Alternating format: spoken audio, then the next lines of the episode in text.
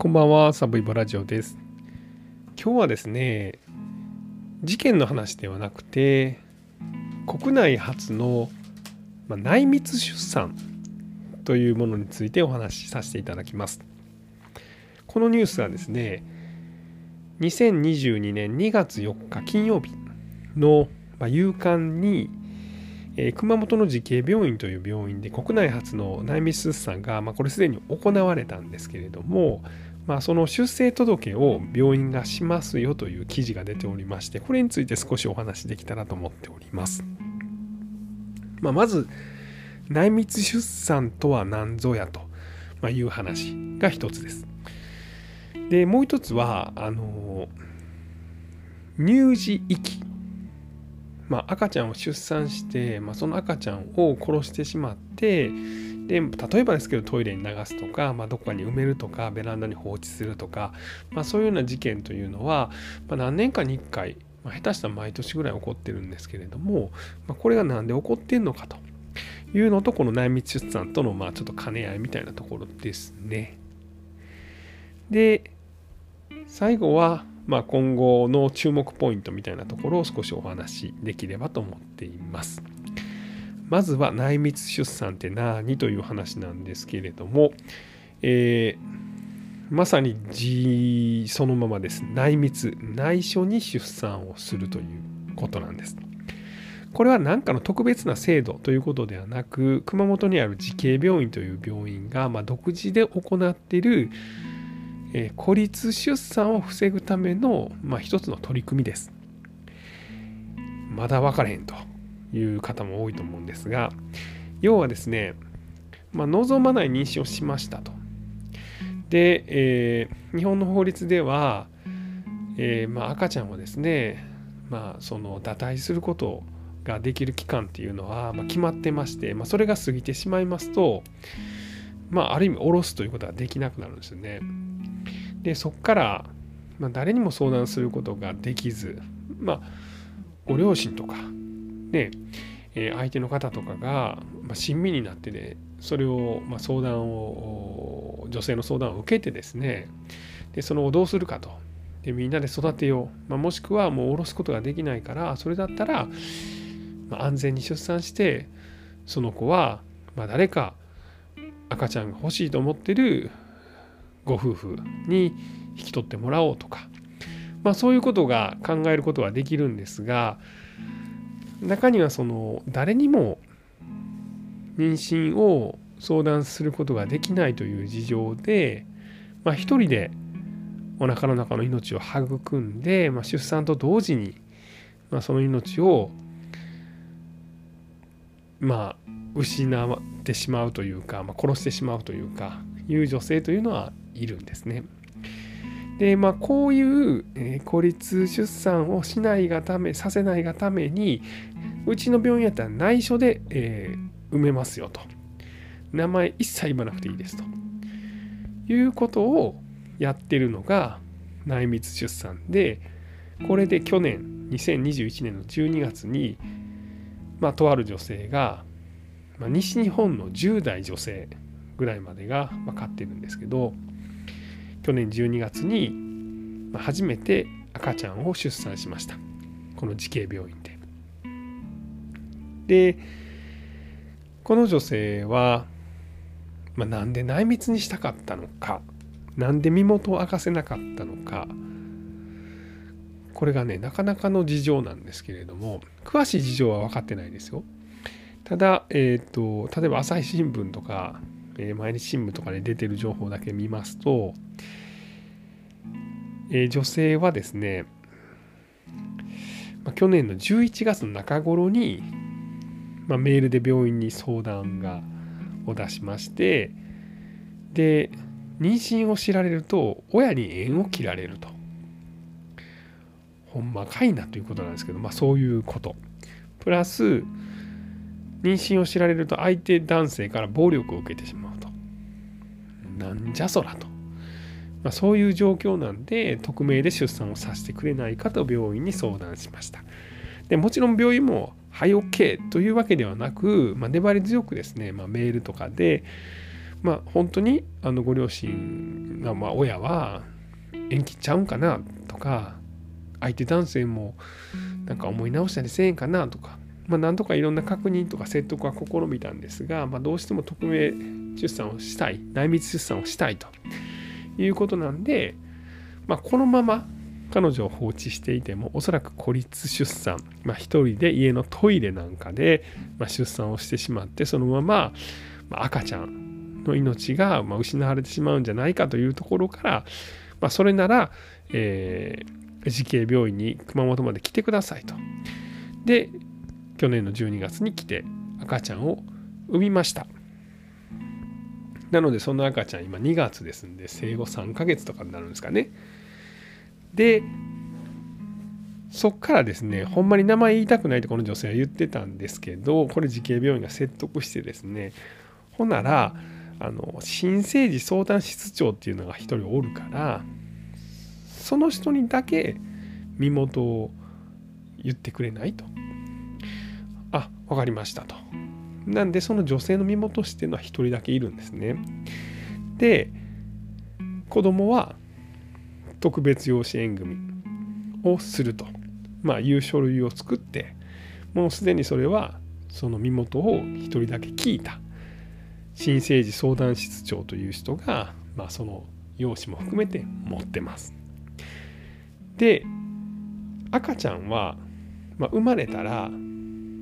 まあ、その出生届を出さなあかんのですね。で、まあ、これが一応まあ法律がありましてですねえ出生から14日以内に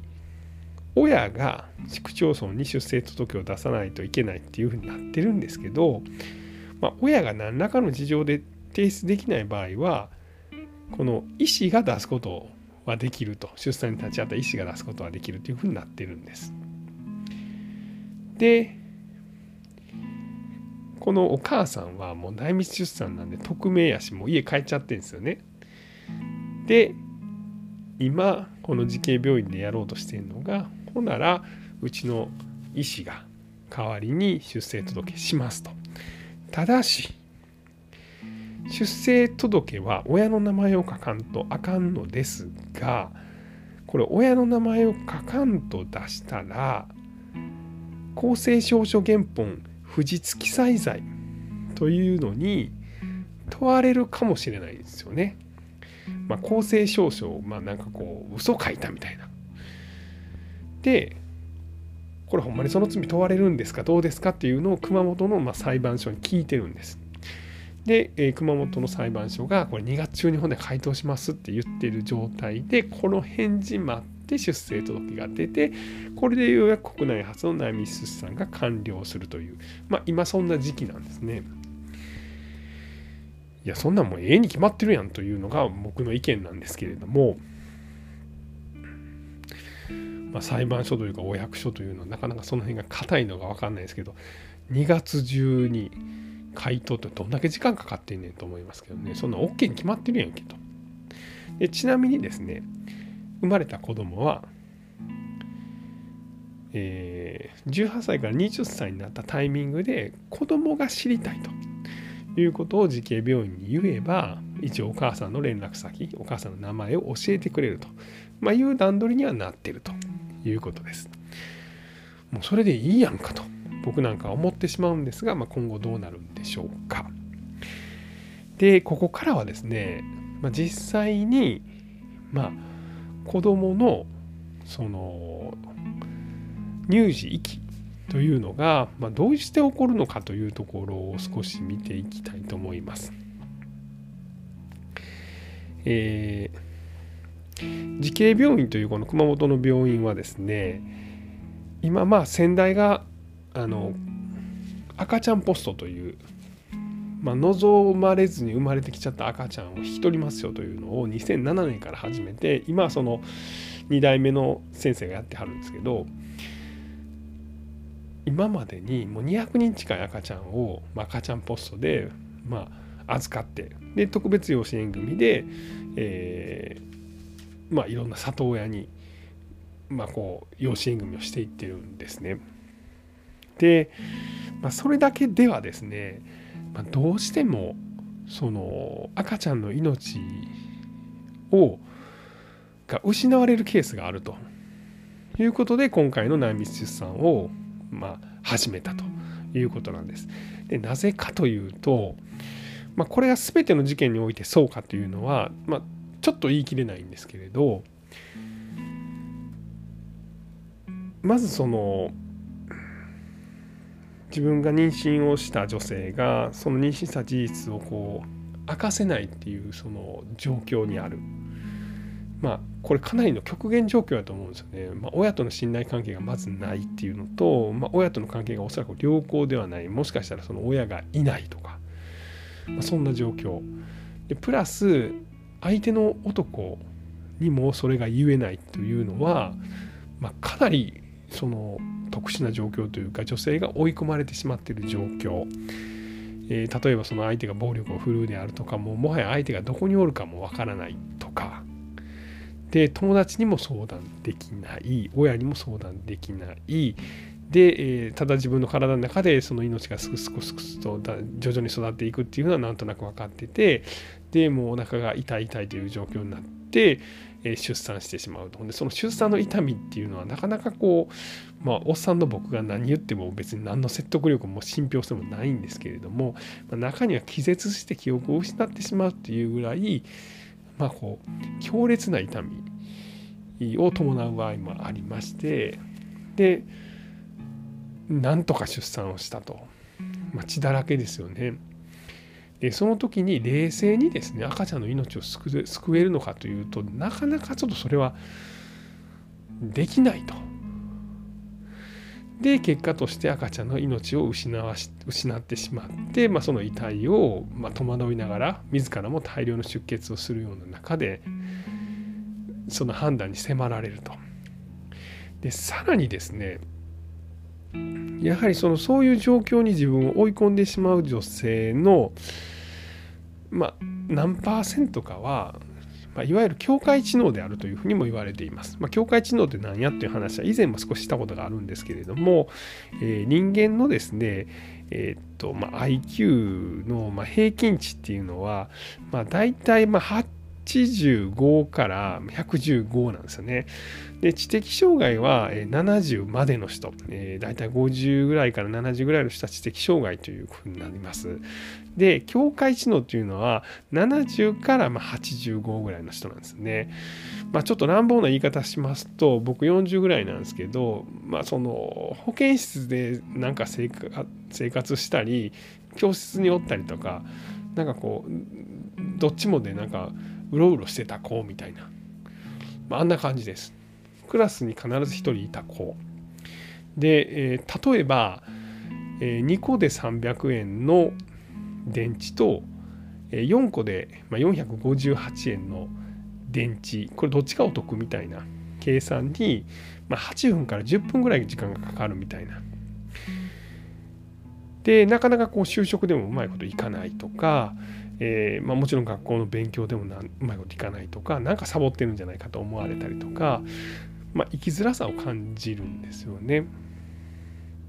でもちろんその人間関係の中でもですね、まあ、自分の意思みたいなんが、まあ、すぐに言葉にならなかったりとか、まあ、困ってることを相手に上手に説明できなかったりとかいうことでもしかしたらですよでさらにその相手に何か言われてそれをうまいこと断れなかったりとかいうのもあって、まあ、望まれない妊娠を望まない妊娠をしてしまってそれを誰にも打ち明けることができずで、まあ、出産をしてしまうと。で中にはですねその、まあ、体が強くでですねその出産のギリギリまで本当に妊娠に気づかない場合もあると、ま、いうことだそうで。まあ、この辺りはなんとかこの赤ちゃんの命を救いたいということでこの慈恵病院がこの最終的に今内密出産っていうのをまやってるというところなんですね。で僕は本当にこれを注目しておりまして、え今後はまずは熊本の地方法務局というところがこの病院側がですねお母さんの名前を出生届に書かず提出しても法律 OK だよという返事が、まあ、2月中に出れば今後この内密出産という制度がある程度確立してまあ赤ちゃんたちが死ななくてもいい、まあ、そんなタイミングが来るんじゃないかということを期待しております。えー、最後まで聞いていただきましてありがとうございました。